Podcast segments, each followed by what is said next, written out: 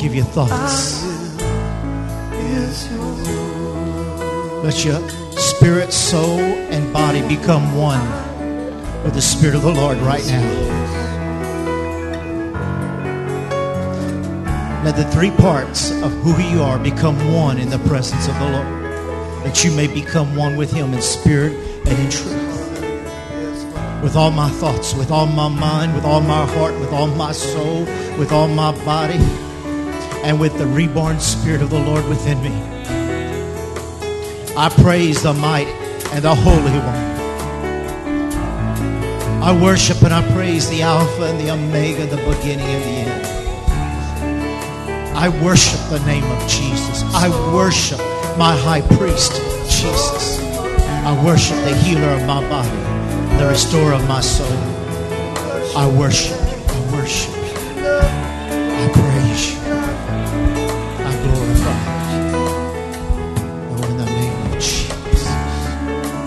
hallelujah, hallelujah. Would you turn to that person next to you, just hug their neck and shake their hand. Tell them I love you in the love of the Lord. Just bless them. Tell them I welcome you. I welcome you in the name of Jesus. Just welcome. Just welcome. Thank God you're here.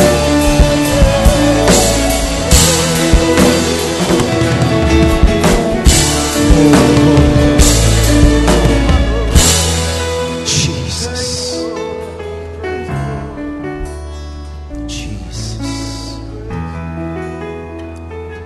hallelujah. Oh, hallelujah. Shout unto the Lord, all ye people, for the Lord is good. The healer and the restorer of our bodies.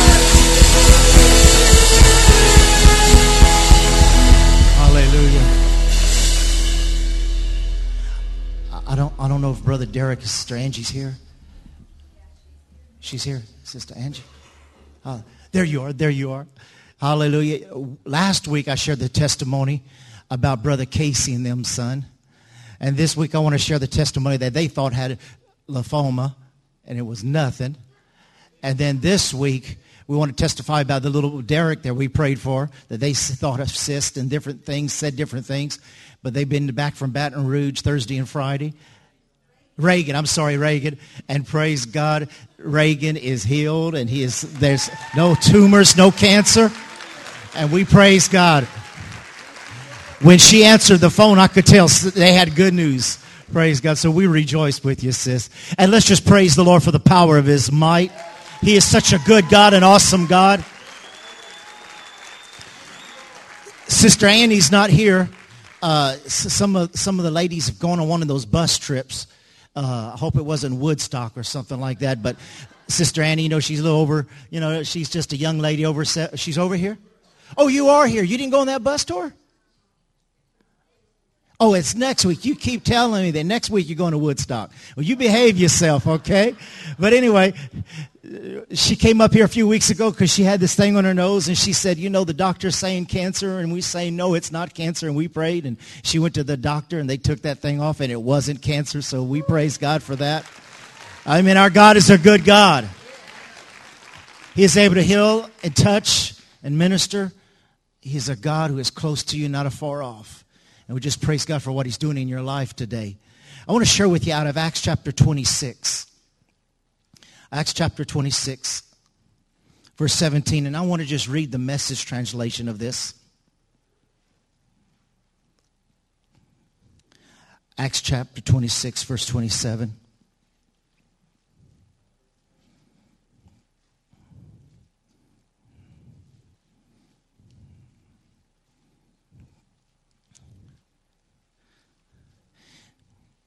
It says, I am sending you off to open the eyes of the outsiders so they can see the difference between dark and light.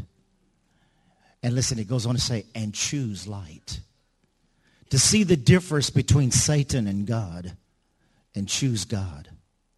I'm sending you off to present my offer of sins forgiven. I am sending you off to present my offer of sins forgiven and a place in the family, inviting them into the company of those who begin real living. Somebody shout out real living by believing in me. We believe in real living. And there are people that are, are, just lost and seeking, what can I do with my life? My life is so lost. My life has no meaning. And Paul was saying, I've been given the message to go and declare and to share that there is a difference between light and darkness, that there is a difference between Satan and God. As we're celebrating today our 10th year anniversary. Hallelujah. Praise God. Amen. That Cindy and I have been here for 10 years. You know, some marriages don't make it 10 years. We survived central Louisiana for 10 years. And I keep having the words of Chris Tomlin's song that you hear on K-Love. You're the God of this city and you're the king of these people. You're the Lord of this nation. You're the light in the darkness and you're the hope to the hopeless and you're the peace to the restless. There is no one like our God. And I love the course, and this is what I believe because, you know, the, the, number 10 stands for completion, and it's just to prepare us for the year 11. And I love the course that says, for greater things have yet to come, and greater things are still to be done in this city. Greater things are yet to come, and greater things are still to be done in this city. How many of you believe that? Say amen. He says that he wants to give you the message of life to begin enjoying life. And you know, there, there, there's someone here, someone maybe listening by internet that I want to encourage you about. King Solomon was born in royalty, son of King David. It says in First Kings, uh, Second Kings, I believe, chapter three, that he was there and God appeared to him in a dream and said, "Ask and I'll give it to you." And so he says, "You know, you have been so good to my father." And what he was saying was, "I don't deserve this throne." I inherited this throne. I don't deserve this throne. In fact, David had the, Solomon had the attitude, I'm the son of a murderer and I'm the son of an adulterer. My father was known as an adulterer. My father was known as a murderer. There's nothing but a loving, gracious God like you can take the son of a murderer and adulterer, adulterer and make him the king over your people. And he's saying, I don't want to just be a regular king. I want to be a king that's going to praise and glorify your name. I want real living. He said, you are the God and my father. I'm not worshiping you only as the God of my father. I'm worshiping you as my father and my God. I'm not going to live according to the circumstance for which is which I was born and the condition of my parents when I was born, but I want to claim my new birth. That's in Jesus Christ. And that is the reason we have seen the difference between darkness and light. And he says, so Father, even though my heritage has been that of not only a priest and a king, but an adulterer and a murderer of many men, I, want, I ask you to only give me wisdom and understanding to be able to lead these people that they can know you and they can understand you because I'm just a child. He was humble before God. And God said, because you ask me not for riches or honor or the head of your enemies, I'm going to give you wisdom and honor, but I'm also going to give you everything else you didn't ask for. And if you're here today and you say, I don't know what to pray for, I'm telling you by the Spirit of God, ask God for wisdom and understanding. That no matter what situation you were born into, God can give you the power to get you out of.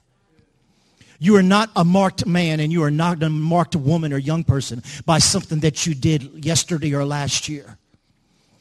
You might have made the biggest mistake and you might have come from the biggest, what seems to be the mistake in the eyes of people. But that doesn't necessarily mean, and it does not mean in the name of Jesus that that is your future. He says, I've anointed a murderer, Paul of Silas. I've anointed a murderer to go and show the people the difference between Satan and, God and darkness and death. I've chosen a murderer to go and preach my gospel and write more of the New Testament than any other apostle. I've chosen the son of a murderer not to be marked by what his dad did, but to be the greatest king and his fame shall be known for all eternity. And it's that by that message and that hope and that peace and the glorious gospel of Jesus Christ that you and I can be in here today that no matter what we've done in mistakes or errors, We can leave this place saying, I'm not marked by what someone before me did or even by what I did in the past, but I am marked by the stained cross of Jesus Christ that speaks that I have been bought and I have been freed and I have been made new. And he paid the price for you and I so that you could be part of a family that we all are blood, blood, washed and born by the grace and the mercy of God that we can all say we all were marked men, but he was the marked Savior and Lamb that we could go free. So that we could be a family to say, listen, we are experiencing real living. It's not what the world or the TV or even the shopping channel says that'll give you real living. It's not HGTV, but it's God TV that'll tell you exactly everything you need to have life and have it more abundantly is the gospel of Jesus Christ, which is the light and the glory in the face of Christ Jesus, which is to able to save our little babies that we know that they're not, we're not going to be having a funeral. We're going to see their graduation. We're going to see their engagement. We're going to see their uh, college education. We're going to see their marriage. You're going to be able to see him walk down the aisle, both of those boys, and you're going to see them be able to glorify God that they had the sentence of death upon them. But there is a powerful God that reached down on the inside and took the sentence of death and put in his living life. And just like now, like these two children have a future and a hope, you have a future and a hope and your children and your children's children. And God says, I placed you in the palm of my hand, and there is nothing and nobody who is able to remove them from me. So I want to encourage you, grandparents and parents and husbands and wives and students, I want to encourage you today that there is a word for you. And that word is to begin living. Not experiencing that which is of the curse, but that which is of life eternal. And you will live and not die. Do you know this year we're already going into November. We have not had a funeral of a member of the church. We've had some weddings. In fact, we were at 1 to 10 o'clock last night. We've had some weddings. But we've had funerals of family members of the church, but no member of the church. They have not died, and you're not dying. You're not going nowhere. You're going to grow old, and if you, if you want 100 years old, go ahead and have another baby. If Abraham could do it, you can do it. We're not talking about retirement here. We're talking about from glory to glory, power to power. Amen. But make sure you're married before you have that baby. Hallelujah. With the ushers come forward, we're going to receive our morning's offerings and tithe. And we want to thank you for your faithful giving. We want to thank you for your support. We want to thank you for all that you do and all that you're doing. And you're going to see that building fund where we still oh, I think 230 something thousand. You're going to see it go down to 220,000 because I believe we got like $12,000 that's come in to where we can pay that down.